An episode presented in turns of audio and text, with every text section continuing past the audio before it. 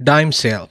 Hey, I'm Ravi Jayagopal, and you're listening to Cut to the Chase.fm, a show that brings you business, tech, mind, and marketing hacks for entrepreneurs and digital creators.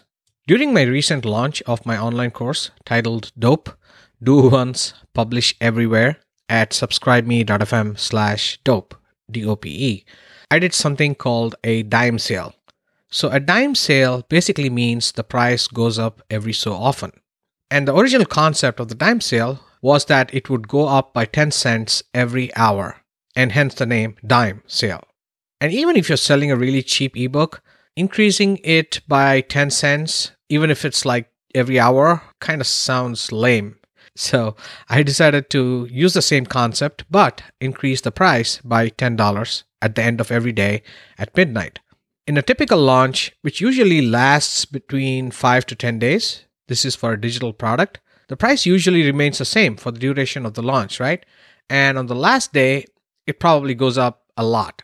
Now, the launch itself introduces some level of urgency, saying that, hey, I'm doing this special launch. After this launch is over, price will double, bonuses go away, whatever the offer is. However, if the price is going to stay the same for the duration of those five days or 10 days, or if your offer is basically going to stay the same between day one and the last day of the launch, where is the urgency there? There is none, right? Which is why a lot of people on your list, email list, or in your audience, however you're notifying them of your launch, whether it's on Facebook or Instagram or email or on your podcast, they end up waiting until the final reminder on the last day before buying, right? Or at least, even if they don't consciously wait for it, they will procrastinate. They will put it off until later. And if they don't hear back from you again, because say they listen to you on your podcast about the offer, and by the time they listen to your next episode, the launch is already over. So either way, they either procrastinate and end up missing out.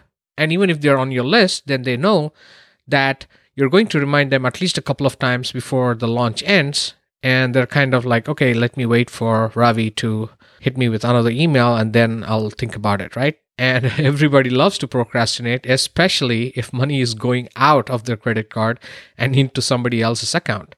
So there really is no rush to go spend on something on the very first day if that same thing is going to be available at the same price in a few days. And those who bought on the first day of a five day launch don't really get any special benefits compared to those who bought on the last day. So even within a launch, you're failing to incorporate both urgency and scarcity if the offer doesn't change at all during the duration of the launch. And a dime sale basically turns that completely on its head and gives the early birds the biggest benefit. So my dime sale offer was that it would start at $49 and it would go up by $10 every night at midnight. So those who bought on the first day of my launch paid just 49 then the next day it went to 59, 69, and so on. And on the last day, in my final email that that basically said, "Hey, today's your last chance," I did something completely different and interesting. So what exactly did I do? That's what I divulge on the latest episode of my main podcast at subscribeme.fm.